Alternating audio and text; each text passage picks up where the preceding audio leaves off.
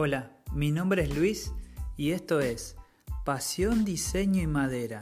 En este episodio tengo el agrado de presentarles a un invitado especial. Él es maker, youtuber, emprendedor, más conocido como Gonzalo Re. Bienvenido, ¿cómo andas Gonzalo? Muchas gracias Luis, ¿cómo estás? Bien, ¿y vos? Bien, muy bien, gracias. Me alegro que estés aquí en el episodio del podcast. La verdad que estoy eh, muy ansioso por la entrevista. Eh, bueno, anduvimos ahí hablando un poco para ver cuándo la podíamos hacer y eso. Me acuerdo que en ese entonces eh, estabas viviendo en Chile. Sí, es no verdad. sé si te acordás que justo cuando Sí. hablamos. Primero que nada, agradecerte por la oportunidad y por haber pensado en mí y haberme invitado a este espacio que, está muy bueno. Y sí, me acuerdo, cuando tú me contactaste, yo justo estaba en plena organización de la mudanza, que me estaba, me venía para, ahora estoy en Uruguay, me venía a vivir aquí. Ajá, sí, sí, sí, me acuerdo. Que justo me dijiste, sí, no hay problema. Y eh, dije, bueno, eh, estaría bueno hacer la entrevista. Eh, yo me acuerdo que te conocí por, por Instagram, recién empezaba. Siempre cuando yo veo cuentas, yo sigo muchas cuentas, ¿no? Entonces de repente me aparecen alguna publicación, algo que está interesante, y es como todo, todo que hacemos lo mismo. Cuando vemos una publicación interesante, entramos a la cuenta y si está bueno, lo seguís, si te gusta, lo empezás a seguir porque está bueno ver cosas que a uno le, interesan y, además co- compartimos también la misma, la misma pasión, digamos, ¿no? Eso está bueno. Sí, sí, sí. Y con el proyecto este de Pasión, Diseño y Madera, fue muy casual también. Es como que de un día para otro me encontré subiendo fotos y no sabía si iba a funcionar. Entonces, eh, me pareció re loco, ¿no? ¿Tú ya te dedicabas a la carpintería cuando empezaste con el Instagram o fue algo que empezaste así por, porque te gustaba y era un hobby? ¿O, o cómo es el tema? Yo, eh, la verdad que eh, no soy carpintero profesional, pero siempre me gustó lo que es el, tema de la madera. Yo me acuerdo que cuando era chico, eh, me, me acuerdo que, ah, viste que la- las verdulerías, bueno, acá en Argentina se acostumbra que la- las verdulerías tienen la, la mercadería en cajones, Sí, igual que acá. viene la... Entonces, generalmente las tiraban. ¿Y qué hacía yo? Las agarraba de, de la calle, las traía a casa y era chiquito. Antiguamente los cajones esos de que venían de frutería tenían un- una madera de una calidad espectacular, ¿eh? Me acuerdo que yo era chico, eran unos cajones duros, pesados, grandes. Ahora, claro, ahora cambió mucho, son, vienen de madera finita, no, no es lo mismo. Claro, sí, sí, por eso. Y yo hasta usaba, lo desarmaba, me acuerdo, y usaba los mismos clavos para hacer el producto que en ese caso creo que Claro, hacía avioncitos, seguro, se aprovechaba avioncitos, todo. Qué Es como que uno en esa época aprovechaba, eh, aprovechaba todo, digamos, e- ingeniársela, digamos, que que no tenías nada y tratar de hacer con lo que haya. Sí, yo me acuerdo que hasta hacía cosas con barro, era muy artístico todo. Creo que todos empezamos así, ¿eh? Porque yo, por ejemplo, no soy profesional tampoco en carpintería, pero soy una persona que me gusta hacer de todo. O sea, yo me crié desde chico con mi papá, que también a él le gusta, es una persona que hace de todo, o sea, tiene una capacidad increíble para hacer cualquier cosa. Él e- es un inventor nato, ¿eh? Es un inventor nato. Hace desde, te fabrica una máquina hasta cualquier cosa. Entonces yo de chico me crié con eso y él tenía algunas herramientas en casa que eran pocas, pero igual digo, siempre había cosas para hacer. Entonces siempre de chico estuve metido en hacer cosas, eh, en hacer cosas con las manos, también mucho de mecánica. Eh, De chico hacía muchas cosas de mecánica, a mi padre le encantaba desarmar motores y hacer cosas como hobby. Entonces siempre estuve metido en eso, metiendo mano en, todo prácticamente, hasta en los juguetes. Uno de, chico desarmaba todos los juguetes para ver qué tenían adentro, para arreglarlo, para hacer una cosa u otra. Entonces, yo hoy en día no, no- me considero quizás, no me considero un profesional, ¿eh? Porque no, no soy un profesional, pero sí me considero un hacedor, que me gusta hacer de todo con, con lo que tengo, o sea, de, de repente hasta con, con metal o con madera. Me encanta, me encanta hacer cosas y cuando tengo una idea me trato de llevarla a la práctica y me encanta, realmente me encanta hacer cosas. Claro, sí, sí, me imagino. A mí me pasa algo parecido, que es lo que, que te lleva a, a crear cosas y, y, digamos, y hacer tus proyectos que por ahí, digamos, en sí, por ahí vos tenés una idea que viste en algún lado, pero generalmente siempre le das tu toque de Claro, originalidad, ¿no? exacto. Tuyo.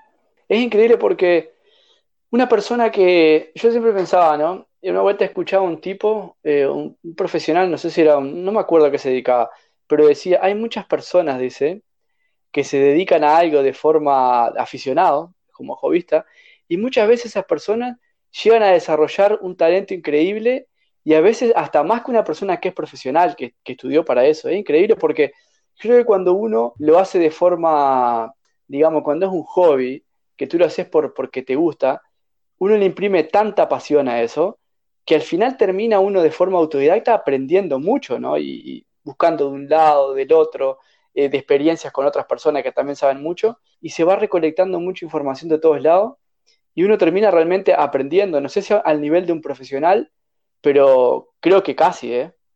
Claro, sí, sí, sí. Y mucho, viste que la, la gente que eh, habitualmente nos sigue eh, se identifica mucho porque, digamos, vos te, te ven a una persona, entre comillas, normal, como Claro, diríamos, que hace cosas que, que uno por ahí motiva al que está del otro lado como diciendo, yo también puedo hacerlo. exacto. Eso está bueno porque eh, que las personas te vean, a mí me gusta que las personas, cuando las personas se motivan y te escriben y te dicen, me animé a hacer esto, me animé a hacer lo otro, gracias al video, gracias a, a verte a ti trabajar, porque a mí me pasó lo mismo también. O sea, yo me he inspirado en otras personas y de ver a otras personas uno le dan ganas de hacer cosas. Y lo interesante de esto, que uno muchas veces termina descubriendo una pasión o algo o una habilidad que tenía que no sabía. Y eso es fantástico, ¿eh? Sí, yo, mira, mi, mi primera vez cuando empecé a, a ver videos, eh, me llamó en YouTube, ¿no? Me llamó la atención del este chico que estaba ahí eh, donde vivías vos, eh, En en Chile. Chile, el carpintero del Sí, desierto. sí, sí, sí. Bueno, Y me llamó la atención porque me identificaba con lo que él estaba haciendo en ese momento, en los primeros videos, yo estoy hablando, ¿no? Porque él contaba su historia que, que trabajaba en oficina y que estaba cansado de, de mucho de, la, de, de lo que es el día a día y empezó a hacer su primer trabajo, creo que no me acuerdo si fue un banquito o sí. algo para el nene. Un caballito de Desde ese madera. momento Un caballo de madera, me acuerdo que fue. Ah, sí. Ah, bueno, y desde ese momento él empezó con, con el taller que no tenía nada y lo fue equipando y esa motivación fue la que me ayudó a mí a querer emprender en lo que estoy haciendo ahora. Claro. Mira, yo con Alejandro, con Alejandro somos muy amigos, ¿eh? Eh, nos conocemos personalmente, él inclusive estuvo en mi casa, en mi taller, y yo siempre le digo a él que él fue la persona que a mí me inspiró y me motivó a crear el canal. Y fue así, ¿eh? Porque yo antes de tener el canal, yo me había vuelto muy aficionado a su canal y lo miraba siempre. Y a mí me, me encantaba hacer cosas y nunca me animé, siempre tenía la idea, la idea de hacer el canal y no lo hacía porque no tenía el espacio, no tenía un taller. Entonces un día él subió un video, un video motivacional, justamente hablando de eso, que no es necesario tener todo para empezar, que no es necesario eh, tener un taller, sino empezar con lo que uno tiene. Y tú sabes que a mí me llegó tanto ese video, que yo empecé, empecé en el comedor de mi casa, después seguí en el patio de casa durante más de un año, trabajando en el patio, grabando videos en el patio, hasta que después por fin pude tener el taller y pude consolidarlo, pude armarlo. Y, bueno, y es increíble cómo se dan las vueltas de la vida, pero después terminamos haciéndonos muy amigos con Alejandro, eh, que inclusive él, él vino a, a mi taller cuando yo vivía en Chile y tuvimos la oportunidad el año pasado de hacer un viaje juntos a Brasil, que una, una empresa nos invitó a conocer una, una de sus fábricas, Starret, no sé si conoces la marca Starret, y nos invitó y bueno, y fuimos juntos con él, con Alejandro, estuvimos una semana en Brasil. Y realmente fue una experiencia muy linda porque ahí como que consolidamos una muy buena amistad. Y la verdad que eso ha sido muy bueno, ¿eh? Claro, sí. Es como que compartimos, yo creo que también el video ese mismo lo, lo he visto. Que, y es, es rara la sensación que tengo en este momento, porque pienso que así como me motivó a mí, a vos también, eh, justamente el mismo video. Ajá, qué bueno, ¿eh? Imagínate, o sea. Así que. El alcance que puede llegar a tener un video o algo es increíble. Eso uno nunca sabe, ¿no? Pero eh, lo interesante es que uno cuando hace algo, al menos yo cuando hago trabajo, le pongo mucha pasión. Y eso llega a las personas, ¿eh? Y eso se nota. Y está bueno cuando tú podés tocarle la vida a alguien o cambiarle la vida a alguien, ¿no? Y eso es, fantástico. Eso creo que es lo más lindo, ¿eh? El trabajo que hacemos. Claro, sí, sí, sí, me imagino. ¿Y vos cómo, cómo empezaste con el tema de la carpintería? Eh, ¿Quién fue que te, motivó o lo aprendiste de alguien? Mira, yo eh, hice un video en vivo, no sé si ya está el video en vivo que hice con Nino el otro día, que hicimos un directo con, con Bruno del taller de Nino, y ahí yo conté algo. A mí me gustaba de muy chico hacer cosas, como te contaba hace un rato, y, siempre y en casa siempre había maderas tiradas. Mi padre siempre hacía cosas, siempre había maderas tiradas, había martillo, clavo, serrucho. Y yo mostré cuál fue mi primer trabajo que hice en ese video en vivo. Si querés después verlo, está en el canal, no me acuerdo en qué minuto, pero mostré una caja de madera que hice cuando tenía nueve o diez años. Y, que no quedó tan mal, ¿eh? o sea, obviamente, si tú la mirás y tal, pero no quedó tan mal, ¿eh? Y en ese momento la hice con serruchos, serrucho, clavo y martillo. Era lo único que tenía. Si tú ves la, la, caja está hecha con clavo, los ensambles son con clavo, inclusive hasta las bisagras me parece que están puestas con clavo. Pero, y la tengo todavía, todavía la tengo, me la traje, la tenía en la casa de mis padres y me la traje, la tengo aquí. Y es como un recuerdo que tengo. Y empecé a hacer cosas, en realidad, no sé si con la carpintería, pero empecé a hacer cosas, me gusté, empecé a hacer cosas con madera porque era lo que tenía. Y después eh, fue pasando el tiempo y yo más o menos como a los 19 años me fui de mi casa, o sea, me, me, fui de, la ciudad en realidad donde vivía. Yo vivía en, en Paysandú en ese momento y me fui a vivir a Montevideo porque ya había terminado la secundaria aquí, entonces empezaba la universidad. Y me fui a Montevideo, que era el único lugar donde podía estudiar, en realidad seguir los estudios, ¿no? Y después en Montevideo me encontré con otra realidad porque llegué a vivir en un departamento, no tenía herramientas, no tenía nada para hacer cosas, y hubo un par de años que yo me sentí como muy, como preso, digamos, porque no, siempre quería hacer algo y no tenía, yo soy una persona muy activa, que siempre tengo que estar haciendo algo. Entonces había momentos de que no tenía nada que hacer y, necesitaba hacer algo y no podía porque no tenía el espacio. Entonces un día ingresé a una institución en Montevideo, que era una institución, una, tipo una ONG, y como voluntario. De, es una institución que estuve como siete años trabajando como voluntario ahí. Y ese fue el lugar que a mí me me, destapó, digamos, me, me, hizo darme cuenta que me apasionaba y, como que, me impulsó. ¿Por qué pasa? Ahí había diferentes rubros para hacer cosas. Y había un taller. Y entonces cuando yo vi el taller quedé fascinado y dije, acá quiero estar. Y así mismo fue. Entré y estuve en ese taller eh, siendo voluntario y, durante siete años. Y hacía cosas. Entonces hacía de todo ahí. ¿eh?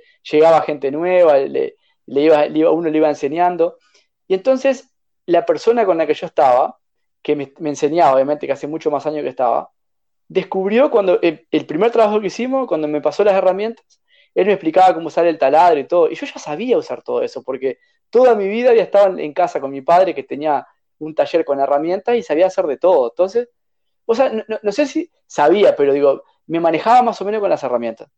Entonces esa persona quedó sorprendida cuando me vio utilizar las herramientas, porque en el momento me quiso explicar cómo usarlas y vio que yo agarré el taladro, agarré el martillo, agarré el serrucho y empecé a hacer cosas. Y, me salían bien, ay, qué bueno, y se tenés cierta habilidad con, la, con las herramientas. Que pasa que de chico siempre he usado herramientas. Siempre, desde que tenía siete años o menos, yo ya usaba herramientas. Y entonces, ese lugar fue el que a mí me, digamos, me potenció, me potenció realmente. Ese lugar para mí marcó un antes y un después en mi vida. Porque, ¿qué pasa? yo tenía muchas ganas de hacer cosas, muchas ideas y tenía el lugar y, las cosas para poder eh, plasmarlo, digamos, para poder plasmar todas esas ideas y todas esas cosas que yo tenía. Entonces ahí empecé a practicar, empecé a usar las herramientas, empecé a hacer de todo. Y entonces siempre iba aprendiendo y, practicando nuevas habilidades. Entonces yo considero que hoy en día eh, siempre estoy muy agradecido de ese lugar, ¿no? porque fue el, lugar que a mí me potenció y me trajo a donde estoy ahora, de, de tener un poco más de habilidad, digamos, y sentirme más cómodo con lo que trabajo. Claro, sí, me imagino. Sí, bueno, viste que siempre nosotros aconsejamos que los chicos hagan un, un curso o algo, algo que les guste, que se animen aunque no tengan idea o que tengan inquietudes de lo Claro. que, o por ahí, viste que uno empieza a hacer algo y por ahí no le gusta, pero si uno no, no lo hace, no lo sabe. de todas maneras, este lugar donde yo estaba no era un curso lo que yo hacía, ¿eh? Yo utilizaba las cosas del taller, o sea, no era un curso, digamos. Por, la institución hacía muchas cosas y una de las cosas era el taller de mantenimiento, que se, digamos, toda la institución, todos los arreglos que había que hacer se hacían ahí, en el taller. Entonces, es- era, era una asociación cultural ese lugar, donde yo estudiaba filosofía, estu- y entonces había un taller que era el de mantenimiento y todos los muebles de la casa, por ejemplo, se renovaba toda la biblioteca, había que hacer todos los muebles, y ahí estábamos nosotros, hacíamos todos los muebles, entonces éramos varias personas trabajando y, ese lugar fue el que me, obviamente aprendí muchísimo ahí, ¿no?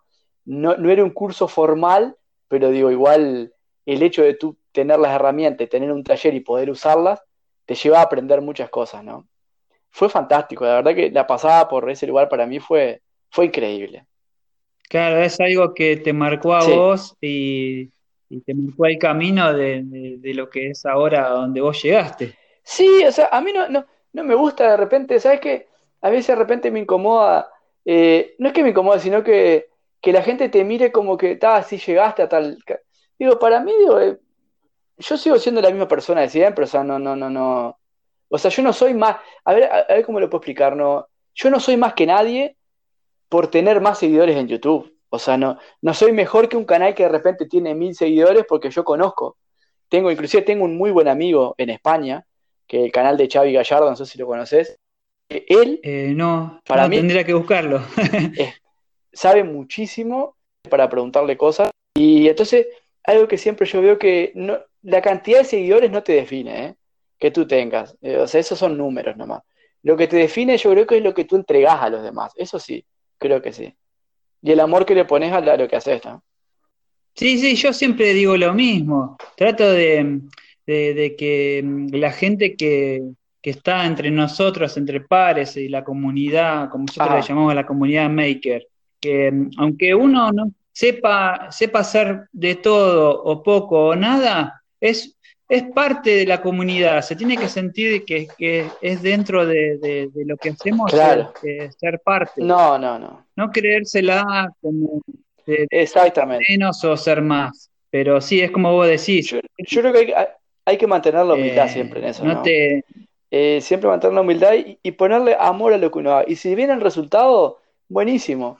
Pero digo, eso, eso no tiene que cambiar tu esencia como persona, ¿no? Claro, sí, sí, sí, sí, sí, no, tal cual. Y, y, y vos, ¿cómo, cómo, su- cómo surgió el tema de hacer el, eh, subir un video a YouTube? ¿Cuál- qué- ¿Cómo se te ocurrió? ¿O ¿Cómo llegaste a, a Mira, subir es una historia larga, primer ¿eh? video? Bueno, eh, yo te contaba que a mí que me inspiró fue Alejandro, pero ¿qué pasa? Yo me había ido a vivir a Chile hace unos seis meses que estaba en Chile. Y yo me fui a iniciar un proyecto, un emprendimiento, que al principio me fue muy bien, y tenía una empresa donde construía quinchos, pérgolas, cobertizos, y al principio me fue bien, después me fue, empezó a ir muy mal. Y en ese momento, cuando yo empecé a subir el primero, yo estaba sin, sin trabajo en realidad, porque o sea, no, no tenía ningún proyecto, no me salían proyectos, yo estaba en casa, este, sacando presupuestos, y, pero no, no me salía nada. Entonces dije, bueno, voy a, no, no puedo estar sin hacer nada, yo soy una persona que siempre tengo que estar haciendo algo. Entonces dije, me voy a, construir una mesa de trabajo para poner en el patio, que tenía un techito ahí, para poder hacer algo acá en casa, hacer cosas para casa y poder entretenerme, decía yo, para poder hacer y ocupar el tiempo de forma productiva. Y en ese momento fue cuando vi el video de Alejandro y dije, ¿por qué no, no lo grabo? Y así fue porque yo había comprado los materiales para hacer la mesa, pero pasaron como uno o dos meses que no empecé el proyecto, un mes más o menos. Y después dije, voy a empezar con la mesa ¿y por qué no lo grabo? Y Ujú. está, y lo grabé y justo, justo yo tenía, bueno, mi señora que es fotógrafa, tenía una cámara relativamente buena y la utilicé, utilicé la cámara para, para grabar el video. Y bueno, y lo, grabé, y me acuerdo que en ese momento tenía una computadora sumamente vieja, una notebook, una Toshiba que tenía 10 años, más o menos 10 años de antigüedad, y entonces tuve que buscar algún editor de video que, que, funcionara en la máquina. Y bueno, al final encontré un editor de video que funcionó. Pero claro, yo me, demoraba, me demoraba dos días para editar los videos porque era, era muy lento. me movía en la línea de tiempo, esperaba un rato hasta que movía y cortaba un clip y así todo el tiempo. Y así estuve un año, ¿eh? Un año estuve editando los videos así. Entonces hice ese primer video y lo subí al canal. Y dije, lo voy a subir a ver qué. Pues yo ya tenía un canal creado. O sea, tenía la cuenta, ¿no? De una cuenta que yo había creado. Pues yo antes de hacer todo esto, yo viajaba mucho en bicicleta. Y he recorrido varios lugares de Argentina, de Chile, en bicicleta. Y uno de los grandes viajes que hice fue el cruce de la cordillera de los Andes en bici. Que ahí fue cuando hice varios videos y los subí al canal de YouTube.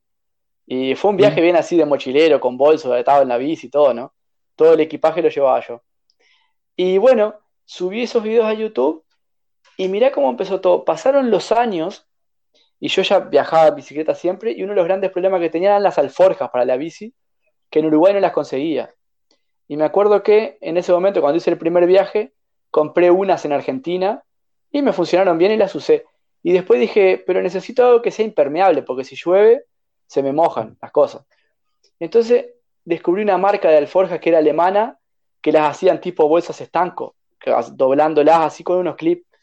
Entonces dije, ¿y si hago estas mismas alforjas con lona de camión? Pues viene esa lona de camión que es vinílica. Y así es, entonces lo que hice fue, compré la lona, construí las alforjas, y las alforjas tienen años que las usé hasta ahora las tengo y funcionan perfecto que me acuerdo que no les hice costura, las pegué con la gotita y es impresionante como la suelda la lona esa de, PVC. Entonces un día, un día estaba en casa y dije, tantas personas hay que tienen el mismo problema que yo, que no consiguen las alforjas o que son caras y son tan fáciles de hacer. Entonces hice un video y lo subí al canal, pero no con la intención de crear un canal, ojo. Mi intención en ese momento era subir ese video para compartirlo y que las personas supieran hacer sus propias alforjas. ¿eh? Y tú sabes que hice el video, lo subí y después nunca miré nada. A los años, cuando fui a mirar, cuando yo fui a monetizar el canal, cuando subí la del video a la mesa, YouTube te pedía 10.000 visitas para monetizar el canal. Y yo cuando entré a la cuenta, que hacía como tres años que no entraba, entro y el video de las alforjas ya tenía como 12.000 visitas, una cosa así. Era un disparate para ese momento.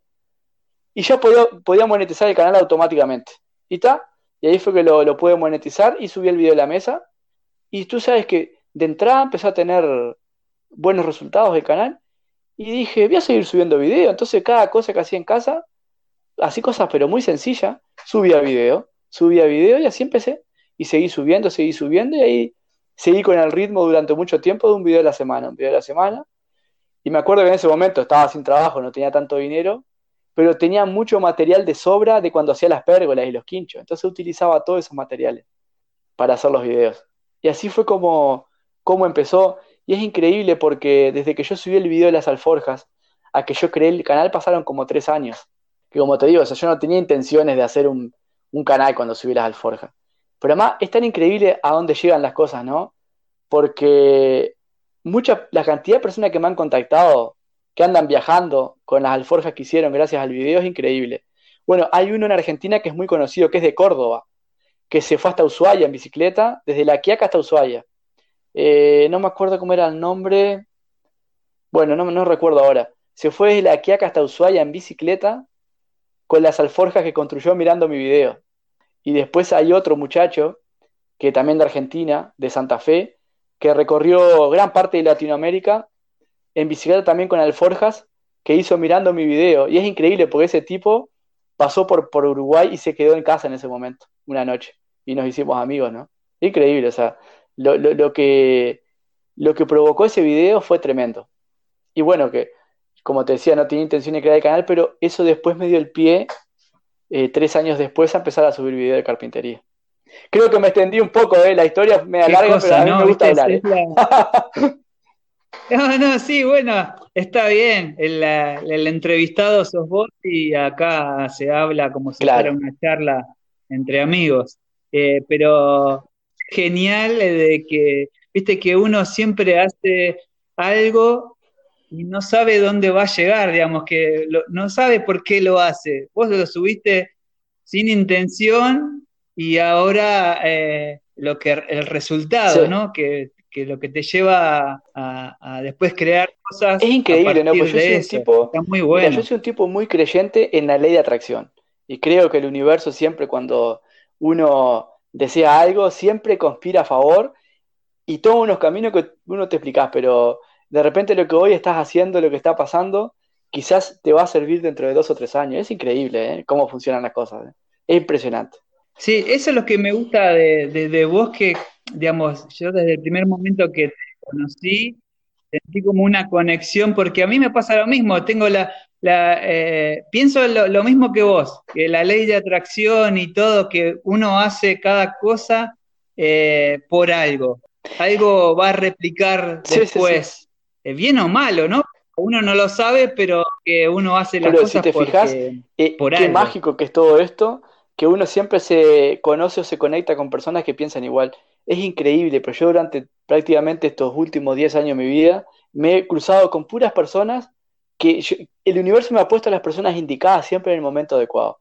Y además es increíble porque cada persona que tú conoces, entre comillas, de casualidad, pues yo no creo en la casualidad, todas tienen tu misma forma de pensar, o sea, entonces todo se atrae. Es increíble porque ahora tú y yo estamos hablando y no es una casualidad, o sea, que estamos conversando y que tú también tienes la misma manera de pensar, o sea. Entonces es como, es increíble eso, ¿eh? Es increíble cómo uno empieza a atraer a las personas que son afines a uno, ¿eh?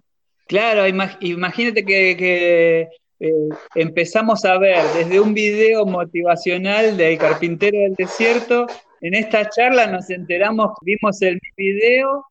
Eh, Increíble. A través ¿eh? de, Todo está conectado en este universo. Todo. Claro, sí, sí, sí, me, parece genial. Por ejemplo, para, cambiar un poco de tema, sé que te gusta hacer de todo un poco. Eh, de herrería? yo no soy herrero, pero me gusta. Soy un desastre soldando. Yo no soy un soldador profesional, pero me, manejo. ¿Qué pasa? Si yo tengo que hacer un trabajo en soldadura para, para mí, una mesa, algún mueble, está. Obviamente no me voy a meter a soldar una estructura, porque no sé. Pero para hacer los trabajos sencillos que hago en casa, me manejo bastante, no sé si bien, pero, pero no sé si queda prolija la soldadura, pero queda fuerte. y me gusta mucho la herrería también, la forja, me encanta. y me acuerdo hace unos años cuando todavía no tenía el canal, hice un cuchillo en casa y me gustó. No era forjado, era, era un cuchillo con una placa de tenía acero inoxidable, lo hice con amoladora, no me quedó bien. Y después me interesé por hacer una forja. Me hice una forja casera muy rústica y empecé a hacer eh, trabajo. En el canal tengo varios trabajos de, como tres videos de forja, eh, y el, que más me gusta es un, un bastren que hice un devastador de madera, que lo hice con, la parte de afuera del aro de un ruleman, de un rodamiento. Y no sé si lo llegaste a ver, pero es increíble cómo, cómo lo, se desarma el ruleman, lo pongo en la forja y le doy toda la forma del bastren. Queda buenísimo, eso me encantó ese trabajo. Ese fue uno de los trabajos que, mejor he hecho yo de, digamos, de forja. Me encanta el tema de hacer cuchillo, eso, qué cosa hermosa, me encanta. Y bueno, eh, algo de lo que se viene este año en el canal también va a ser un poco de eso, ¿eh? Va a haber mucho trabajo con metal, metal y madera, forja, porque me encanta, ¿eh? Y quiero aprender también, ir desarrollando un poco eso. Sí, viste, yo por, justamente por eso te lo preguntaba, lo, he visto, lo, cómo te quedó y todo. Por eso quería eh, hablar un poco de eso para que la gente te conozca haciendo otras cosas. Claro. Me gusta este mucho el trabajo en cuero también, ¿no? O sea, a mí todo lo que es hacer cosas con las manos, a mí me llama la atención. Y si no sé hacerlo, busco, la, busco o sea, de aprender porque todo lo que, hasta la costura, imagínate que hace poco subí un video usando la máquina de coser, que también me encanta usar la máquina de coser. Y pues decir, ah, no, pero eso capaz trabajo más de, de mujeres. No, mentira, o sea, a mí me encanta usar la máquina de coser y, mi madre siempre ha tenido máquina de coser de chico y yo me acuerdo hace años atrás me, me acomodaba los pantalones que de repente vienen que son más largos, los cortaba, les hacía las la cosas, hasta le cambiaba los cierres de algunos pantalones de repente, pues, me gustaba y algunos se ríen, ¿viste? Pero a mí me gusta hacer cosas. Y trabajar el cuero me encanta también. No sé si tuviste algunos videos que hice de cuchillos, que hacía el cuchillo y les hacía la vaina, la funda de cuero, porque también me encanta. en definitiva, todo lo que sea hacer cosas con las manos, a mí me gusta. Sí, sí, lo, vi, lo vi, lo vi. Y para salir un poco de cosas, porque sé que también te gusta hacer taekwondo. Sí, entreno, bueno, empecé con artes marciales hace como unos 13 años, capaz que entreno, unos 13 años aproximadamente. Ahora no está entrenando formalmente porque está, todo cerrado los dojos, pero entreno en casa, o sea, tengo una, bolsa de boxeo y Bueno, empecé con diferentes, he probado diferentes artes marciales, pero en la que más me desarrollé, la que más me gustó, es el taekwondo.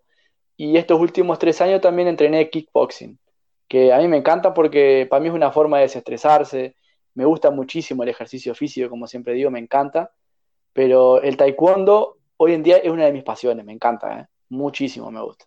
Un estilo, es un estilo de vida para mí. Claro, sí, sí. Me encantó porque por ahí, viste que hay gente que por ahí todavía no te conoce. Y eso está bueno saber eh, eh, cómo es uno habitualmente en la vida, no solamente haciendo cosas de carpintería o lo que fuera. Qué bueno. Sí, además, mira, eh, como estuve viendo algunas cosas tuyas, me llamó la atención una frase, no sé si es tuya o no, pero quiero replicarla a lo que, lo que, lo que vos pusiste en el, en esa publicación, que dice, por ahí la recordás, y, a ver, y nos decís de quién es o, a quién se refiere. Dice, si quieres lograr los resultados, tienes que entrenar tu mente y rodearte de personas que hayan eh, logrado lo que tú quieres. Es una foto que tengo en Instagram que estoy con Jürgen Clary, conferencista hispanohablante, uno de los más famosos del mundo. ¿eh? Eh, él es líder en, todo lo que es conferencias a nivel de Latinoamérica, Estados Unidos, eh, en Europa también. Y él es un experto en, neuromarketing, neuroventas, todo lo que es neurociencia. Entonces, a mí como siempre me ha gustado todo eso del comportamiento humano, yo he estado, lo, lo, tuve la fortuna de conocerlo personalmente, y él estudia mucho el potencial humano y el desarrollo, el desarrollo personal de las personas. O sea, lo que tú puedes llegar a lograr como persona si te entrenás, si te capacitas y le pones pasión a lo que haces. Eh, que en definitiva yo soy una persona, estoy convencido que cada ser humano en el mundo, cualquiera puede lograr lo que sea, si realmente se lo propone y tiene la determinación de hacerlo y entrena su mente para eso, ¿no? Entonces, es como que son hilos que se van conectando, ¿no? Yo a Jürgen Klein lo conocí como de casualidad y, tuve la oportunidad de hacer un curso con él que fue tremendo, ¿eh? Todas las cosas que, que aprendí con él. Sí, tienes que buscar, él tiene, él tiene un canal en YouTube también y es fundador de una, de, una, fundación también muy importante de educación y es, tremendo las cosas que enseña. ¿eh? Sí, aparte se, nota en tus videos también que vos hablas de lo mismo. Es que yo quiero imprimirle en los videos siempre eso. Eh, o sea, eh, el, el, hecho de que cuando tú te apasiona algo lo tienes que hacer y que tú en la vida podés lograr lo que sea si te lo propones. O sea, tu situación actual no define tu futuro. Yo estoy convencido, porque todos podemos pasar por una situación mal. Yo la pasé, yo estuve un año y medio sin trabajo y estuve complicado. Pero nunca perdí la fe y nunca perdí el, objetivo. Y al fin y al cabo después las cosas se dieron y todo es increíble, pero las cosas llegan, ¿eh? Llegan porque, mira, voy a contar algo que esto es personal, pero no sé si tan personal, porque ya mucha gente lo, de repente lo sabe, amigos, eso, pero como yo eh, me fui haciendo de las cosas, ¿eh? Es increíble porque a mí me fascinan las herramientas, me fascinan las herramientas, y en un momento comenzaba el año 2018 y, yo era nuevo en mi canal, tenía poca, pocos seguidores. Pero a mí siempre me fascinó la marca de Wall, siempre me, me gustó. Entonces cuando comenzaba el año 2018, yo agarré un cuaderno y hice una lista de todas las herramientas que quería en mi taller. Y anoté marca y modelo, ¿eh? Y es increíble, porque en ese momento lo veía, no sé si lejos, pero en ese momento no tenía dinero, ¿eh? En ese momento era imposible.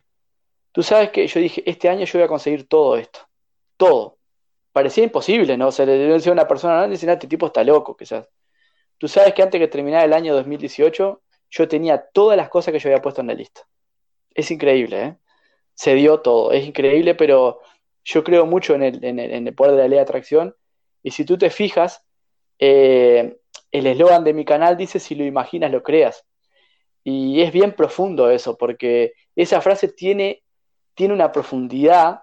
Eh, no es, uno lo lee, si lo imaginas, lo crea, pero eso envuelve muchas cosas, porque eso quiere decir que si tú realmente podés imaginar algo, si tú crees, eso va a suceder, lo vas a hacer. Si tú podés imaginarlo en tu mente, lo podés atraer, eso va a suceder, se va a dar.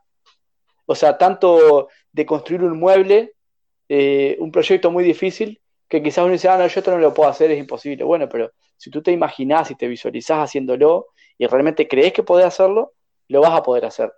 Y eso funciona desde hacer un mueble para mi casa, lo que sea, a crear la vida que uno quiere, el estilo de vida, la vida que uno quiere tener. Espero no, espero no aburrir, a mí me gusta hablar. No, no, está muy bueno, la gente seguramente que le va a interesar. Aparte, está bueno contar experiencias de, cada uno, ¿no? Eh, ¿A vos te gusta compartir eh, tu conocimiento con, otras personas? Eh, igual eso me suena raro porque decir compartir el conocimiento, pues yo no me considero que soy una persona que sepa mucho el tema, entonces me suena raro decir compartir el conocimiento. Lo poco que sé, me encanta compartirlo. Pero lo que más me gusta, obviamente, me encanta compartir conocimiento y me gusta compartir lo que yo hago con mis manos para que otras personas se inspiren, porque si yo lo puedo hacer, cualquiera puede. Pero sí, realmente e, es, hermoso poder compartir, eh, no sé si decir el conocimiento, pero poder compartir lo que a uno le apasiona hacer con los demás. Bueno, pero viste que hay muchos, mucha gente que por ahí eh, son reos a querer compartir. Eh, eh, Vos sabés que a mí no me gusta eso, ¿no? a mí me, da un poco de rechazo, porque a mí me ha pasado una vuelta, yo a una persona le pregunté algo, me acuerdo que en Instagram, eh, algo que me había llamado la atención, un muy buen trabajo que había hecho, y le hice una pregunta, y la persona me responde, secreto profesional, me pone. Y yo dije, qué mala onda, dije yo, porque, o sea, no, eso para mí está mal, ¿eh? porque está bien, digo, cada uno tiene derecho a hacer lo que quiera, pero digo, para mí no está bueno eso porque quizás tener una mentalidad un poco cerrada, ¿no? No, no quiero juzgar, ¿no? Pero digo, si uno, si uno es abierto de mente, no, no va a tener miedo porque de repente quizás esa persona no me lo decía porque tenía miedo que quizás que yo le sacara trabajo. Y yo no creo en eso, ¿eh? porque yo estoy convencido que en este mundo hay para todo, hay lugar para todos. O sea, no, no existe eso que una persona le saca trabajo a otra. Yo creo que la persona que está bien focalizada en su trabajo y le apasiona lo que hace, nunca le va a faltar nada. Claro, sí, sí, porque la gente, digamos, va conociendo tus trabajos y del boca a boca eh, se llega. Aparte, si uno las realiza bien y, de buena calidad, eh, siempre vas a tener un cliente que te pida tus proyectos. Totalmente. Que el vecino al lado haga lo mismo que vos. Hay gente que le gustará que seas vos y lo que hace él. Exacto. Y lo que yo veo, em, eh, bueno, en, tanto lo que me llamó la atención en el canal de YouTube, que fueron, como vos decís, tus productos fueron evolucionando. Eh, en cada cosa que vos hiciste, ¿Fue casualidad que fuera así o vos te propusiste eh, tener un mejor producto para exhibir en este caso? Mira, yo soy una persona que siempre me gusta eh, ir un poquito más, siempre un poquito más y aprender y siempre me pongo desafío y siempre soy, una persona que estoy todo el tiempo, mira, mi cabeza funciona a mil por hora, ¿eh? Y yo no sé si eso es una ventaja o una desventaja, porque de repente me acuesto de noche y estoy una hora y mi cabeza está a mil pensando y pensando y pensando y pensando qué cosas que puedo hacer. Y siempre soy una persona que todos los días estoy buscando la forma de mejorar lo que hago en todos sentidos, desde la edición de video, desde esto y lo otro. Y algo de lo que me ha llamado la atención, algo que estoy convencido, creo que la mayor evolución que he tenido en, los trabajos ha sido cuando empecé con el canal, ¿eh? porque uno se ve forzado a, a siempre a entregar lo mejor. Y no solo eso, yo creo que debe ser el periodo de mi vida en el que más he aprendido y en el que más he crecido porque, porque el canal lo siguen muchas personas. Y son muchas, y muchas personas son profesionales, ¿eh? Entonces, hay personas que te dejan unos comentarios que son increíbles, que vos decís, a ver, esta persona es profesional y te comparten todo su conocimiento en comentarios. Entonces, lo que he aprendido estos, estos dos años y medio aproximadamente desde que empecé con el canal, es increíble gracias a los comentarios de la gente, ¿eh? Es tremendo. Y entonces he notado que como que ha sido como un salto cuántico para mí en ese sentido, porque es tanta la gente que uno llega y tanta gente que, obviamente, mucha, la mayoría de las personas que siguen son profesionales y saben mucho más que yo. Y entonces, eh, con los comentarios, parece mentira, ¿no? Pero lo que uno aprende con los comentarios que deja la gente es invaluable, es invaluable, ¿eh? Aparte, eh, creo que también lo dijo el carpintero del desierto, también dijo lo mismo, que se dio cuenta él que, como que la gente le, Exactamente. lo obligaba a mejorar, porque veía que, que en CEOs y en cada cosa que él hacía, es más, creo que contó algo como una marca que vino a, a proponerle un proyecto y él es como que sentía como que por ahí no estaba tan, tan eh, a la altura de, lo que le estaban proponiendo, pero él igual eh, lo hizo y digamos, eh, se puso esa meta de, querer aprender y hacerlo lo mejor posible. Claro. Así que me, pareció, me pareció algo, algo parecido tema, como estás contando vos. es una red interminable. Uno, uno, pues, por ejemplo, yo sigo muchos canales, por ejemplo, sigo el canal de Carpintero del Desierto, que para mm. mí él es un referente, para mí él de, es, eh, yo lo sigo siempre, sigo el canal de Carpintero del Desierto, el canal de, de Maximiliano, que es un gran amigo también, eh, de acá de Uruguay, eh, sigo el canal de Barquito Vapor también, y hay muchos otros canales que, bueno, el de Bruno de Taller de Nino, Martín Calcaño, y hay muchos que ahora no, no me acuerdo, bueno, Proyecto Mueble también, y bueno, ahora en este momento uno no, tiene mucha memoria, pero también de España, Xavi Gallardo, que es un gran amigo también. Entonces, hay ese otro tema, que uno tiene tanto acceso a la información y los trabajos que hacen los, compañeros, los colegas son increíbles. Entonces, uno aprende también de eso. Uno aprende y va aprendiendo técnica, mejores técnicas y va mejorando su propia técnica. Es increíble porque cómo está todo interconectado, ¿no? Porque los compañeros, uno, yo veo los canales de mis compañeros, seguramente mis compañeros ven mis videos también y aprenden de los míos, yo aprendo de los de ellos. Y eso me encanta, a mí es fantástico, ¿eh? Poder compartir el conocimiento sin que haya esa, como esa rivalidad de, competir, porque a mí eso no, no me gusta, ¿eh? Pero es increíble cómo, cómo uno, podemos aprender entre todos, digamos. Es fantástico eso.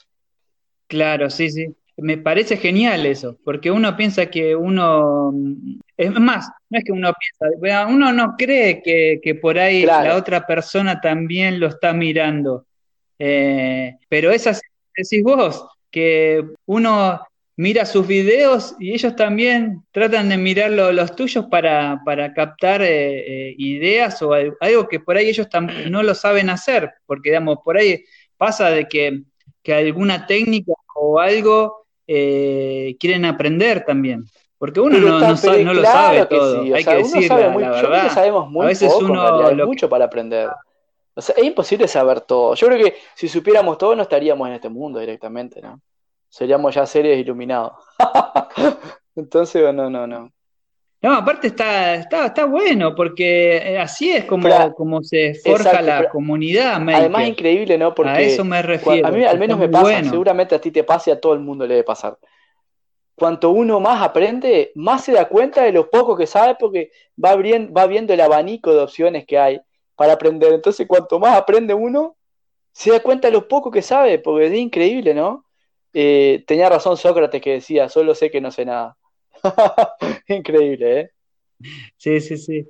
A mí, por ejemplo, me pasa de que, bueno, yo estoy, soy nuevo en esto, pero ah, me ha pasado de que chicos me, mandan mensajes preguntándome por cosas y como siempre digo, si yo lo sé, y, eh, siempre voy a tratar de responderle a, las inquietudes que preguntando, porque a mí me pasó lo mismo está bueno eso, ayudar al prójimo, tanto porque está en el mismo mundo que vos, está aprendiendo, eh, también tiene las mismas inquietudes y seguramente que uno por lo que pasó, él también lo está pasando en ese yo momento. Creo que Así que tiene que ser solidario en ese sentido porque uno siempre también, uno lo mira, de repente que ya quizás lleva un poco más de años, que eso no quiere decir que sepa más, pero siempre hay alguien que está dispuesto a ayudarte. Y a, uno alguien lo ayudó. Entonces uno también tiene que como seguir la cadena del conocimiento, ¿no? Yo vengo recibiendo conocimiento de alguien de atrás, bueno, ese conocimiento lo transmito, y a su vez esa persona que quizás yo le enseñé algo, le se lo transmito a otra persona. Y eso está bueno, es como una cadena, ¿no? De conocimiento que se va generando. Por suerte no, somos como el señor que dice está mal juzgarnos, pero a mí me molestó, ¿sabes? Eh, me molestó y me puse muchas gracias nada más me molestó porque dije, oh, está, bueno, está bien, cada uno tiene sus razones, ¿no? Está bien. Pero bueno, eh, todo, todo cambia y evoluciona, así que en esta, en esta etapa de, lo que está pasando a, nivel mundial con la cuarentena, vos te das cuenta de que hay un montón de gente que continuamente comparte cosas. Claro, em, claro. Para que la gente pueda hacer en la casa también. Sí, es verdad. Bueno, yo últimamente no, no he podido, realmente he estado que, Así que no he podido hacer tanto contenido antes porque bueno, justo me agarró el periodo que me mudé y todavía no me llegaron las herramientas, pero ya está todo, todo encaminado. Yo creo que ya van a llegar en próximos días.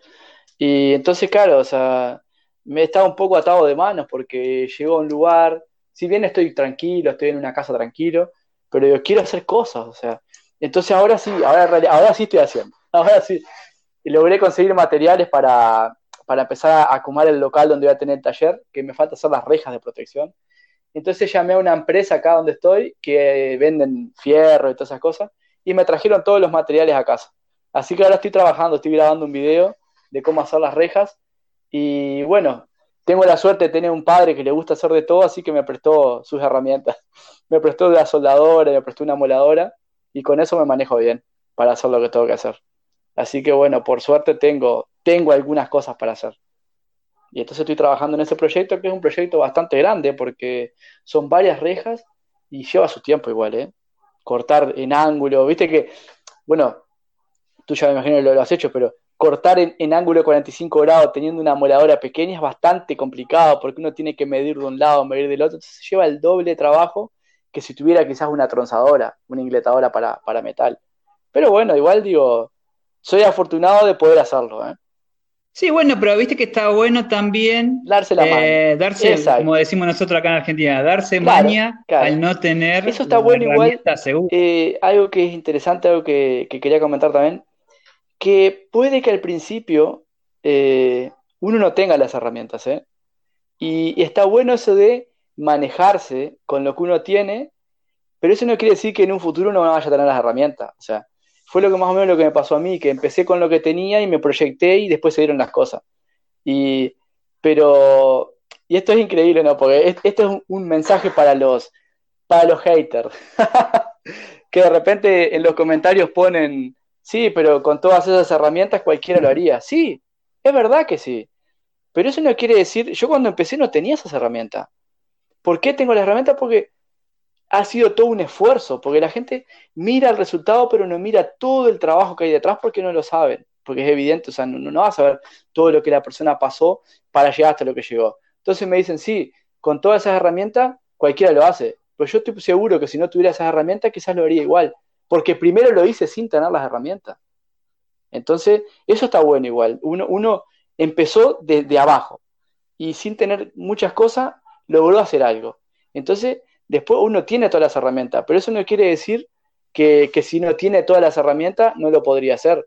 Como me han puesto en varios comentarios que personas que de repente no, o son mala onda o, son comentarios mal intencionados, que te dicen, pero sin todas esas herramientas no harías nada. No, eh, eso está mal porque eso es juzgar a las personas sin conocer la realidad, ¿no? Porque uno no, sabe esa persona por todo lo que pasó para llegar a, a tener eso, ¿no? Sí, pasa, pasa mucho. Exactamente. Hay mucha gente envidiosa y entonces yo siempre, yo siempre digo, ¿no? y, algo que uno va aprendiendo también con la experiencia y con todas esas cosas, ¿no?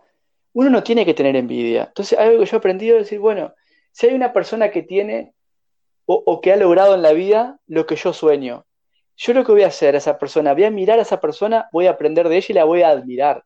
Voy a admirar el éxito de esa persona porque esa va a ser la forma de que yo pueda aprender de esa persona y poder lograrlo yo también. Entonces, ¿qué pasa? La persona que tiene envidia automáticamente bloquea todo eso, no aprende. Entonces, es difícil progresar cuando uno tiene envidia. Entonces, yo lo que siempre digo es lo siguiente, la envidia atrae fracaso y la gratitud atrae el éxito, ¿no? Sí, sí, sí, tal cual.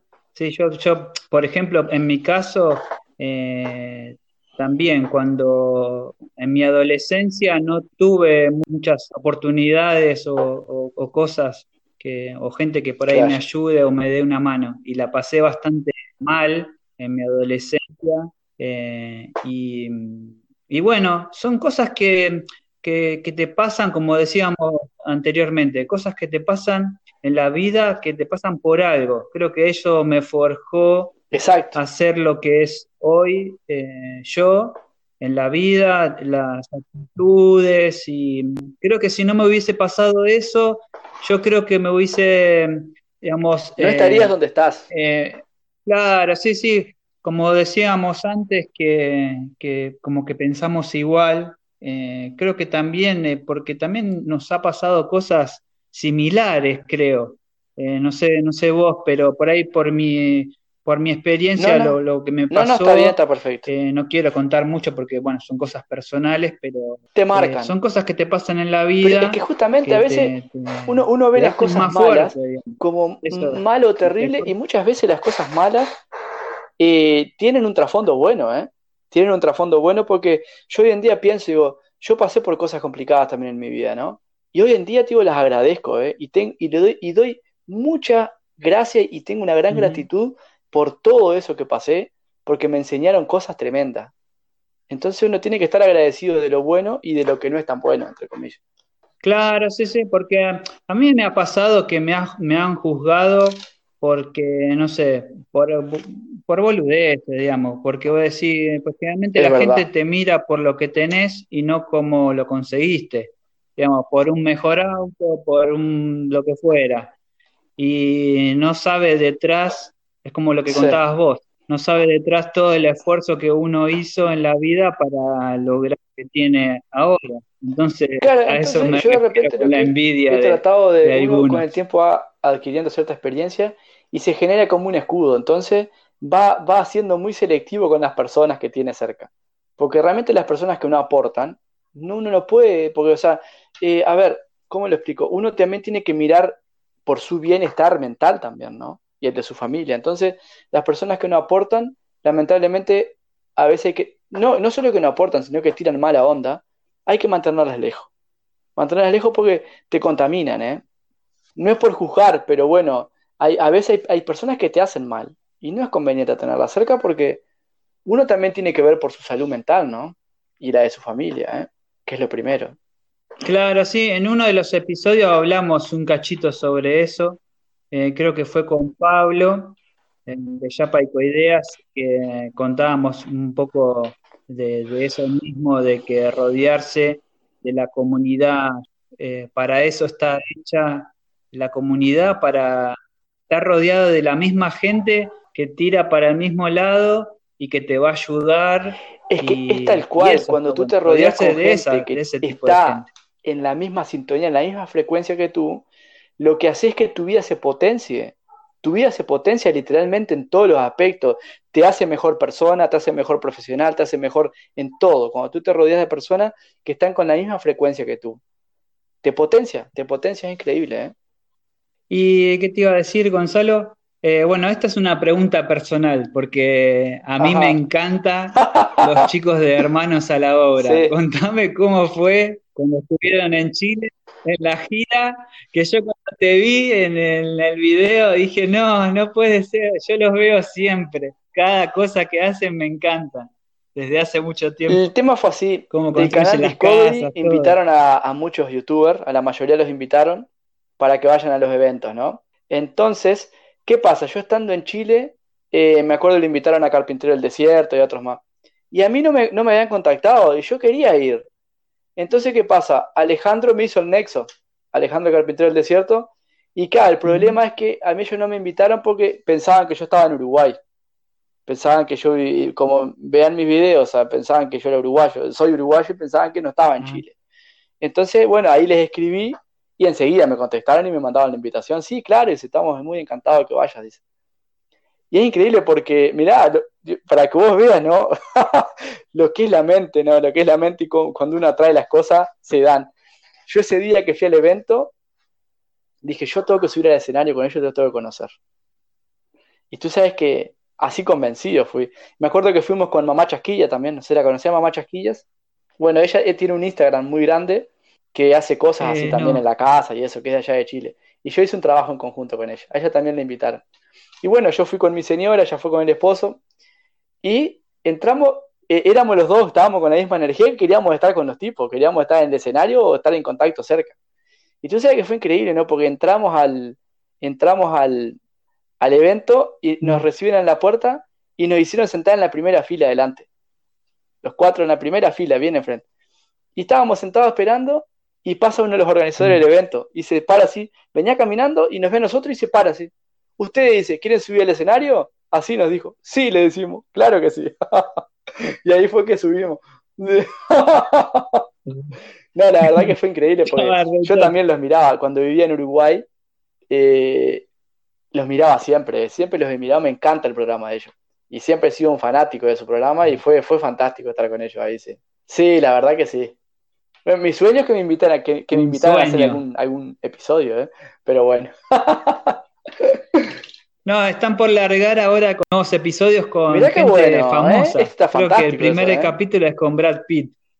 Y cosa entretenida, pues yo me acuerdo sí, de tarde yo ya lo puse para grabar, para no olvidarme. Como 8, 9, así, una cosa eh, así, creo después que... lo van repitiendo. Pero qué programa fantástico, ¿eh?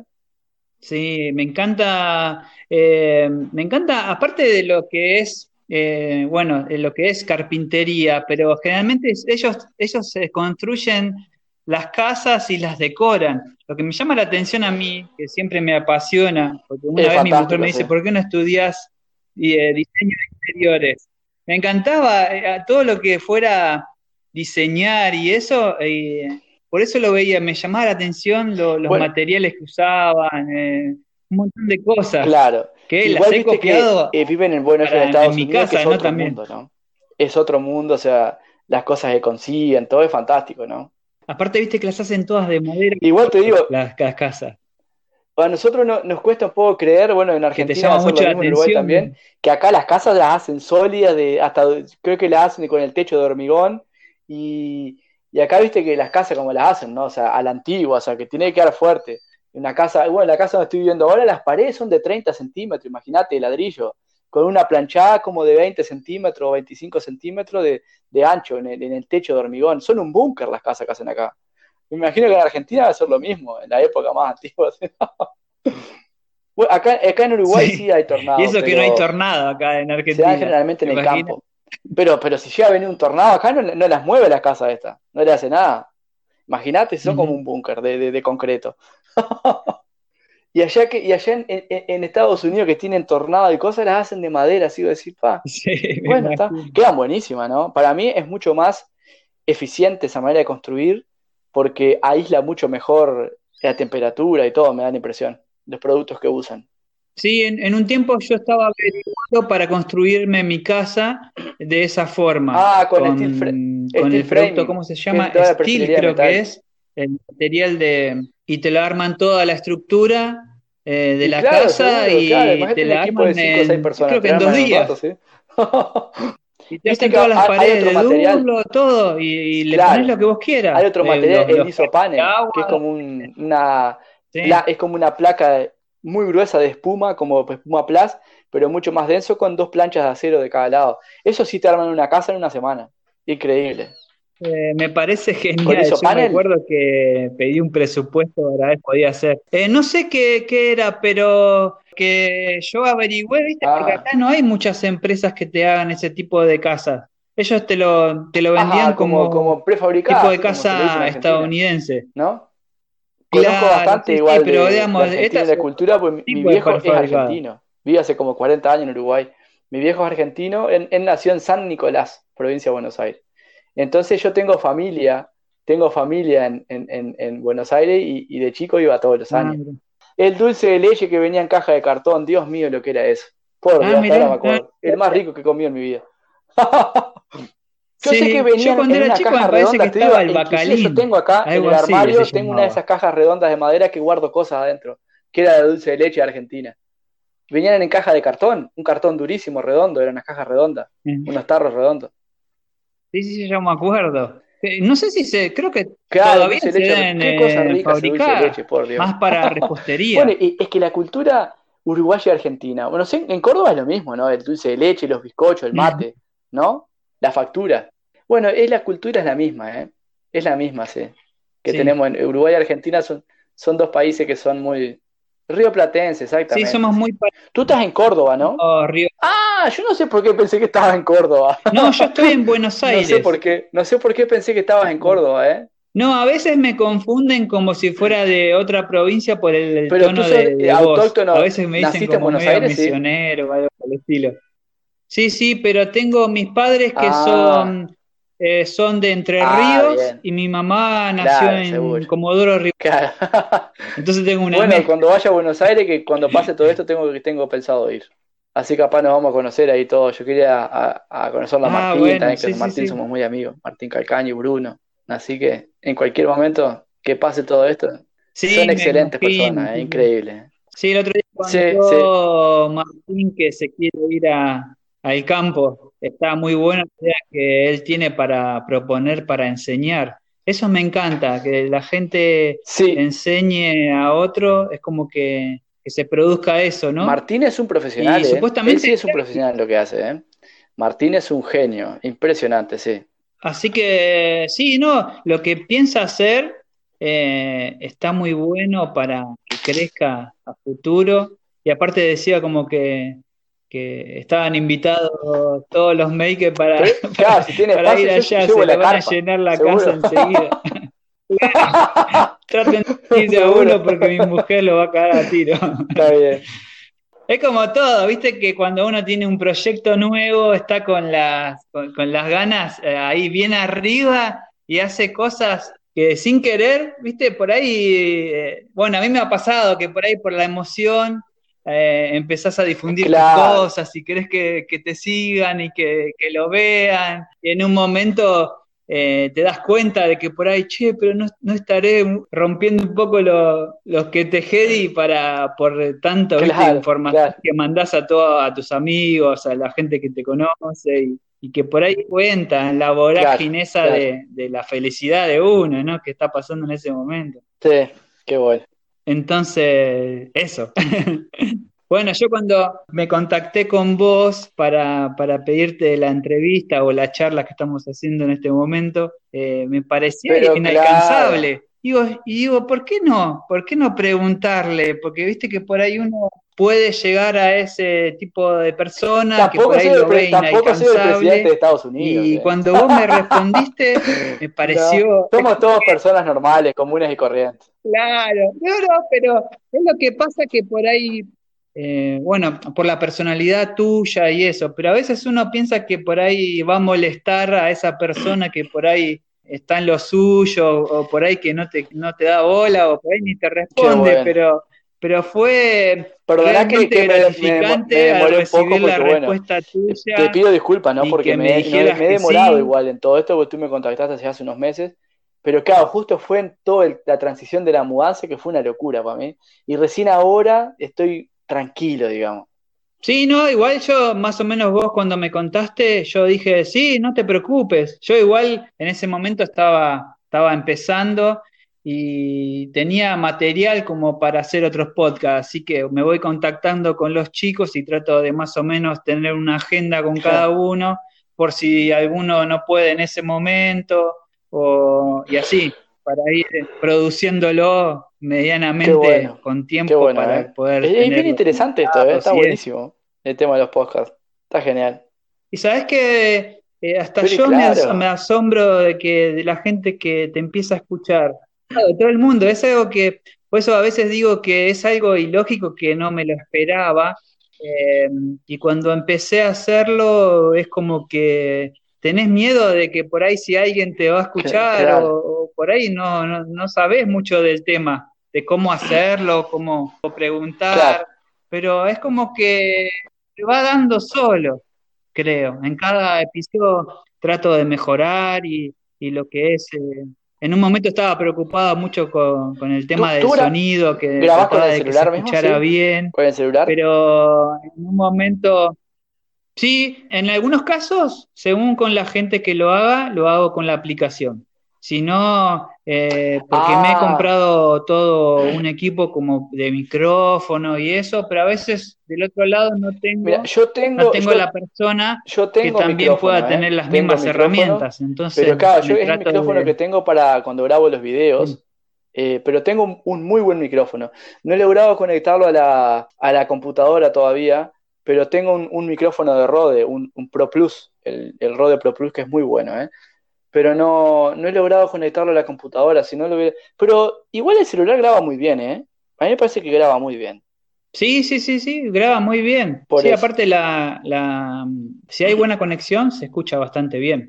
Pero uno a veces tiene esas inquietudes eso está buenísimo, porque eso, indica que, uno es responsable y que las cosas bien, es perfecto. Pero además, siempre está bueno ir mejorando, ¿no? La calidad de lo que uno hace. Eso, eso es fantástico. Eso habla bien de las personas. Claro, sí, sí, sí. Y igual la gente, mira, por los comentarios que me van diciendo, que les encanta porque se identifican con lo que, con lo que hablamos, digamos, con lo que nos pasa habitualmente en el día a día. Y eso creo que es lo que enganchó a la gente que nos escucha, que se sienten parte de, uno, de uno mismo, de lo, que hace habitualmente. En el anterior episodio, por ejemplo, había un chico que se había eh, identificado porque contamos que que no teníamos un taller físico, en ese, en ese, eh, en ese capítulo contábamos que, teníamos nuestro espacio de garage y ahí es donde hacíamos nuestros productos. Claro. Entonces ahí la gente piensa que vos tenés un taller gigante. El taller que yo tenía en Chile era una pieza de la casa que después no usamos más, 12 metros cuadrados, muy chico, ¿eh? Pero ahí me armé el taller y funcionaba. Suerte que el espacio que tengo ahora es más grande. Pero inclusive te digo, cuando, cuando empezaba, al principio comentaba que empecé en el comedor de mi casa, y era un lío, porque cuando prendía la sierra adentro llenaba toda serrín, imagínate, no me tuve que ir al patio después porque era un lío. Ensuciaba toda la casa. Conectarla también. Porque a veces uno se olvida, a veces, por ejemplo, a mí me pasa que por ahí eh, encendés la máquina y te olvidaste de prender la, pues como no es automática, como la aspiradora, qué sé yo. Ahora, ahora, ahora, es automática ahora a trabajar que se aspira solo. Arme todo el taller, eh, a reflotar el proyecto del, del, recolector ciclónico ese que salió medio fracasado, que es un video que no quedó muy bien. Lo voy a empezar otra vez, voy a hacerlo de nuevo, a ver si queda bien esta vez. Mira, Ah, bueno. Sí, hay un chico de grupo que se lo hizo también. Martín Calcaño. Eh, creo que le, le, quedó bastante bien, pero... Eh, Así lo voy a hacer. Sí, sí. No hace falta el cono ese que lleva, no es necesario. Ah, bueno, entonces estaremos ahí. estaremos ahí, eh, ahí el video, a ver cómo lo haces vos. Así que bueno. Eh, y mm, otra cosa que me, me, llamaba la atención, bueno, por ahí yo no lo sé, pero los productos que vos haces. Mira, eh, no he tenido mucha suerte vendiendo las cosas. ¿O solamente es para. Los generalmente he hecho cosas para mi casa, pero después me han quedado muchos muebles. Digo la verdad, te soy sincero, terminé regalándoselo todo a mis amigos. Porque allá en Chile, bueno, antes de venir me regalé todos los muebles que tenía en casa también, los regalé todos porque muchos no me los traje. Porque, y algunos, algunos logré vender, sí. Pero, por ejemplo, había muchos trabajos que, había hecho. Me acuerdo de una mesa de roble que hice redonda y que me encantó. Y la tenía en casa y no la usaba. Entonces yo en Chile tenía un amigo uruguayo que se había mudado a un departamento hace poco y no tenía mueble. Entonces le regalé todo lo que tenía para que se, para que se organizara, ¿no? Entonces ahí, así me fui deshaciendo de cosas y, tío, la verdad, la mayor parte de las veces he regalado cosas. He vendido algunas, pero más que nada he regalado. Sí, yo te preguntaba porque me llamaba la atención. La mía no, ahora no estaba seguro si por ahí vos tenías un lugar donde vendías tus productos. Pero, tío, la verdad, ahora que bueno, llegó a Uruguay, eh, tengo muchos pedidos de amigos que quieren hacer una cosa, quieren hacer un mueble. Que... Entonces, fantástico, yo creo contenido para el canal. Ya tengo bastantes proyectos en la mente. Che, y bueno, por ahí alguno no lo sabe, pero eh, yo más o menos te conozco porque te sigo y bueno, y, hablamos del, tema. Pero, ¿cómo fue eso de, volver a Uruguay? Porque generalmente la gente como te confunde, no saben si sos chileno o uruguayo, pero vos vivías en Chile y te viniste a Uruguay. Bueno, en definitiva, para resumir, ¿cómo fue eso? a Chile porque, bueno, mi, señor, mi señora, mi pareja es chilena. Y hace unos, ah, como ocho años, nueve que estamos juntos. Y yo la conocí en, en, un viaje que hice a Chile en bicicleta, y fue cuando crucé la cordillera, ahí la conocí a ella. Y fue todo muy rápido. Sí, ella se vino a vivir conmigo a Uruguay, vivió como seis años aquí. Ah, y después yo fui el de la idea de irnos a Chile porque soy una persona que no, no puedo estar mucho tiempo en un lugar, ah. me aburro y me quiero ir y conocer otro lugar y vivir. Y soy así un poco, me he mudado en estos últimos años varias veces, de, ciudad y de país. Ahora me quiero estabilizar, tranquilo, porque yo estoy bien acá. Pero, y bueno, y decidió, fue la, la, idea de fue irnos a Chile, estuvimos un tiempo, y ta, y pasó tres años y medio, y, y, dijimos, vámonos a Uruguay, porque nos gusta, nos gustaba mucho Uruguay, que es muy tranquilo, entonces salió la idea de venirnos, ya lo teníamos planeado hace un año casi a esto. ¿eh? Después mucha gente nos preguntaba si se iban por todo lo que pasó en Chile, el estallido social, y, y la verdad que no, ¿eh? nosotros no, eso no fue lo que nos motivó, ya lo veníamos planeando de mucho antes y le habíamos puesto fecha marzo del 2020 para ponerle fecha, entonces hicimos todo para que se den esa fecha. Y justo agarramos todo esto, ¿no? Pero está, digo, no, no, no fue, fue casualidad. Entre comillas fue casualidad. Pero sabes que se dio todo, todo bien, se dio, ¿eh? Ya me había olvidado de lo que había pasado en Chile. Viste que a veces te invaden las noticias y, uno se cansa de verlas todo el tiempo y deja de mirar. Sí, mira, yo por, ahora como... por, la salud mental, yo hace, no sé, años que dejé de mirar noticias. Años. Porque no, no, aportan mucho. Hago lo mismo. Y tú sabes que con el tema de la mudanza fue, fue complejo porque imagínate que ya mudarte de una casa a otra es difícil. Y mudarte de un país a otro es una locura, porque tuve que seleccionar todo lo que me iba. Entonces yo le di prioridad al taller. Me iba a traer el taller. Y todos los muebles de la casa dejé todo. Entonces yo le di prioridad al taller. Inclusive algunos muebles del taller no me los traje, me traje lo más importante. Y, es complejo porque los regímenes aduaneros son bastante complejos, hay que hacer inventario de todo, ser muy estricto, no te puede faltar, si vos pusiste, no sé, 100 tornillos en una caja, tiene que ir 100 tornillos en el inventario, ni más, ni uno más, ni uno menos. Entonces, bien estricto hay que ser con el inventario y todo. Entonces tuve que hacer inventario hasta de los destornilladores, de todo, de todo, de todo. Y, pero está, fue igual un trabajo bastante arduo desarmar el taller, hacer inventario absolutamente de todo, embalar todo, pero ya, ya fue una etapa que ya pasó y fue bastante compleja, pero ya está, ya fue. Y bueno, después hacer trámites, ¿no? un mundo de trámites en aduana, acá en Chile, en Uruguay. Y obviamente un gasto importante también porque eh, contratar una empresa para que lo traiga, traiga todas las cosas. Eh, pero está, se dio todo, realmente se dio todo muy, muy bien, ¿eh? Muy bien se dio todo. Ah, bueno, ¿y, para cuándo están tus herramientas ahí? ¿Sabes? Eh, no sé todavía, pero en estos días me dijeron ya estaban, ya estaban, ya estaban por, ya estaban en camino, porque me dijo porque el camión demora unos días igual en llegar hasta acá. Pero aparentemente ya estaban en camino, eh, por lo que me dijeron. Pueden esta semana, quizás la otra, pero va a ser un día más. La verdad estoy tranquilo, muy tranquilo y paciente esperando, sí.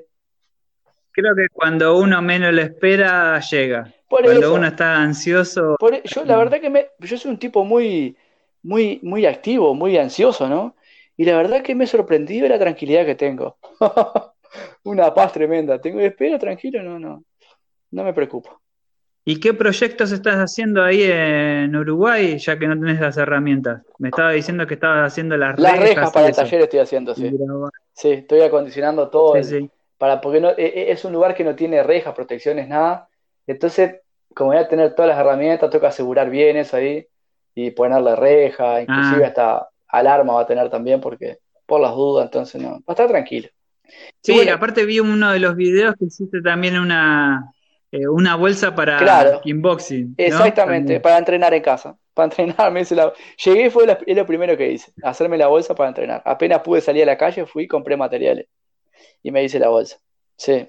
Por lo menos ahí descargas un poco. Es que para mí es muy importante, porque a mí me gusta mucho el entrenamiento y bueno, me gusta mucho andar en bici. Como acá es un lugar tranquilo y hago unas cuadras y ya tengo campo, eh, salgo a andar en bici de mañana por el campo, por los caminos vecinales, que no anda nadie, ¿no? muy tranquila. Sabes que yo no conozco Uruguay, aunque estamos cerca, pero bueno, he ido a otros lados, pero no. Es muy cerca. ¿eh? Porque directamente puedo tomar el ferry y ya cruzo el. En buquebús, exacto. Yo he cruzado como dos, dos, dos veces en buquebús de, cuando vivía en, en Montevideo. Yo viví muchos años en Montevideo. Cuando vivía en Montevideo crucé como dos veces a Buenos Aires en buquebús. Es fantástico el viaje, está buenísimo. Sí, tendría que hacerlo, un día hacerlo, porque la verdad que siempre tengo la idea, pero nunca la realizo. Podés hasta cargar el auto en el ferry, podés traer hasta el auto si querés. Claro, por eso mismo. Eh, sí, sí, lo, que yo pensaba era eso, irme con el auto en el ferry. Claro. el buquebús. Exacto. Aparte creo que podés volver en el día, pasar todo el día y volver. También, sí. Pero te conviene quizás ir un par de días para conocer Punta del Este, que es muy lindo. Montevideo, Punta del Este, bueno, son los lugares más lindos.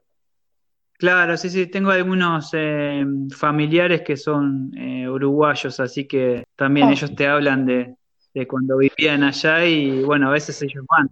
Es lindo. Eh, Uruguay es muy tranquilo, lo que tiene que es muy tranquilo. Sí, sí. Y bueno, acá en Buenos Aires, bueno, donde yo vivo es la provincia, pero digamos, es un, un lugar tranquilo, de, digamos, estoy en, no medio del campo, pero digamos, ciudad. Eh, yo vivo en Aldo Bonzi, Eh, pero estamos cerca. De la General Paz o Richeri estoy cerca, así que no estoy tan en el medio del campo. Claro. Porque a veces uno piensa pero que. mejor te digo, ¿no? vivir así que vivir en plena ciudad. Pero sí, no es lindo. Es lindo Bonzi porque es una, es una ciudad de, de italianos. Igual que acá, ¿eh? Así que hay mucho... mucha influencia italiana. Sí. Bueno, eh, eh, creo que lo que somos uruguayos argentinos, la cultura rioplatense debe ser en un gran porcentaje italiana, ¿eh? O la cultura, eh, bueno, no sé si los ravioles del domingo, es típico, ¿no? Me imagino que ahí también, ¿no? Claro, sí, sí. Mi abuela, mi abuela se levantaba re temprano para cocinar la carne en la salsita oh, y amasarlo. Oh, por Dios. ¿Sabés que yo llegué acá? Yo voy a toda la... Lo primero que comí fue ravioles el domingo. Porque en Chile no existe, es totalmente distinta la cultura de comer en Chile que acá. Y cuando e, el domingo comí ravioles, ¡ay, qué cosa rica! Lo disfruté tanto. Y las milanesas, las milanesas, por Dios. Ay, ay, ay. Qué cosa que extrañaba, los ravioles y las milanesas. Milanesa como papa. Oh, vos sé que a mí me gusta con puré de papa, ¿no? La milanesa me gusta con puré. Es mi comida favorita. Milanesa con puré. Ah. Qué cosa rica, por Dios. me dio hambre. ¿Viste esas cosas? Sí. Son cosas simples, pero que a uno cuando está en otro país las extraña. Bueno, y la pizza. Bueno, la pizza yo siempre tuve cultura de pizza, ¿eh? Y todos los sábados para mí es un, es un ritual. Todos los sábados en casa hago pizza, pero pizza casera o la masa, me encanta hacer la masa, todo. Que es una, es una cultura que ya viene de mi familia, de chico, mi padre lo hacía. Entonces yo ahora lo sigo y me encanta todos los sábados. Yo tengo una hija también de chica, también se vuelve loca con la pizza. Y bueno, uno de los proyectos que tengo para el, para el canal es hacer un horno de barro. Un hornito para hacer pizza. Ah, sí. Qué lindo. Sí, sí, sí. Me, a mí me encanta todo eso. Bueno, em, yo eh, me gusta cocinar, así que en una época de mi vida fui oficial pastelero. Oh, así me encanta hacer eh, cosas, ¿eh? Mira, ¿sabes lo que me encanta hacer a mí? Cupcake. Siempre, siempre hago porque, no, no siempre digo, pero hago seguido cupcake. Cuando hay alguna fecha, si hay algún cumpleaños, siempre hago cupcake, me encantan. Inclusive mañana voy a hacer, porque el cumpleaños de mi señora voy a hacer cupcake. Me encanta hacerlo muy Y yo la profesión esta que, en, su momento ejercía, eh, en realidad cuando yo eh, empecé a estudiar, eh, en realidad en esa época estaba de moda ser chef, todos querían ser chef. Y yo no tenía mucha plata para, para pagar el curso, la escuela. Entonces, y bueno, en ese momento yo trabajaba en otro lado y gracias al sindicato de pastelero me anoté pensando que por ahí había algo, algún curso, qué bueno. y terminé haciendo pastelería. Ah, qué bueno. Vos sé que yo igual trato de cuidarme con el tema de comer mucha azúcar, pero soy un loco de las cosas dulces. Ah, yo veo eso, eso, eso, esa factura, esas tortas, esos pasteles. Dios mío, me, me enloquezco. Trato igual de no comer tanto, ¿eh? porque no, te controlar el consumo de azúcar. Pero qué cosa rica, ¿eh? Para volverse loco. No, aparte te enseñan eh, no solo pastelería, sino te enseñan a hacer pizzas, pastas, eh, eh, fideos secos, frescos. Viste que aprendes un montón la de cocina. La cultura de pasteles o de facturas, de, cosas, es muy parecida a la uruguaya y la argentina, ¿no? Los alfajores de maicena que le dicen los, los mentosinos, no sé cómo le dicen ahí, alfajores de maicena, ¿no? Son los sí, sí, Bueno, que en Chile no es, es distinto igual, es otra manera. Entonces, me acuerdo donde yo vivía en Chile, a dos cuadras de casa, un tipo había, había abierto una pastelería al estilo argentino. Entonces yo iba y compraba, compraba los pasteles que vendían de, la misma forma como nosotros los hacemos. Qué cosa rica, ¿eh? Con dulce de leche, ¿no? Imagínate. no sé si, eh, bueno, viste que en otros países, eh, por ejemplo, el alfajor, eh, vos preguntás por el alfajor y por ahí no lo conocen. Digamos, el argentino que va a otro país y no, no tiene alfajores, el dulce de leche y el mate, se siente... es verdad. Acá también se conocen la, la cultura Pero del alfajor, bueno, claro, y hay veces hay gente que no lo conoce. ¿Qué es alfajor? Y te queda pensando. Pero bueno, el tema del, mundo ahora eh, eh, se puso mucho de moda también el mate a través de la difusión de, gente conocida que, también eh, ponele Messi. Messi, ahí una estrella grande y lo ven tomando mate y todo el mundo se piensa, ¿qué, qué carajo bueno, igual, igual que Suárez, Luis Suárez también, y son muy amigos con Messi toman mate. Entonces, claro, la gente los ve, este loco están tomando mate todo el tiempo.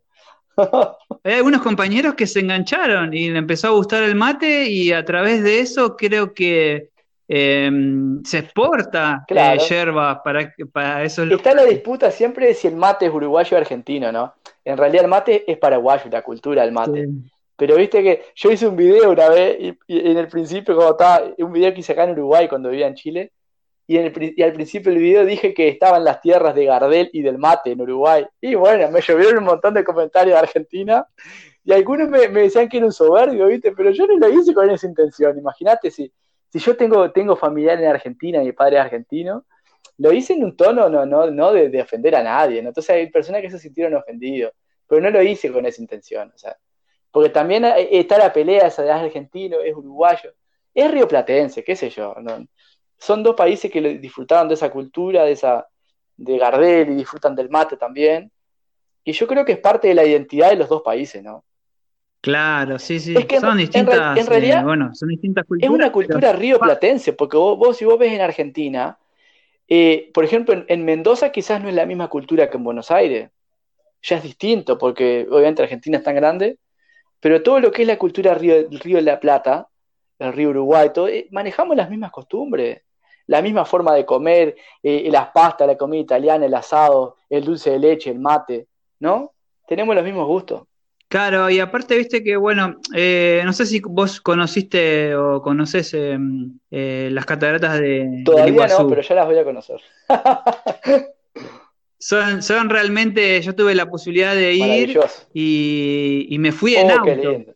En auto por la ruta y hice todo, toda la, todos los kilómetros en auto, que fue bastante cansador, pero está muy bueno porque aprecias los distintos paisajes y después vas viendo cómo cambia la tierra que se pone colorada. ¿eh?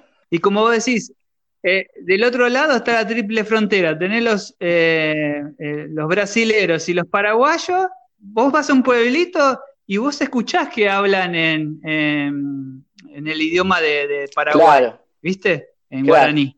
Y vos decís, pero esto no es misiones, pero relativamente están a un paso que hay intercambio de culturas entre las familias que están cercanas a la frontera. Entonces, Pasa siempre eso. ¿eh? Es, algo inevitable. estás acá también, nosotros tenemos frontera con Colón. Estamos a 20 kilómetros de Colón, o sea, es un ratito, cruzar son unos minutos, media hora. Y en Chile, por ejemplo, Mendoza tiene mucha influencia de Chile y Chile, eh, eh, se, como que se cruzan las culturas y la forma de hablar, ¿no?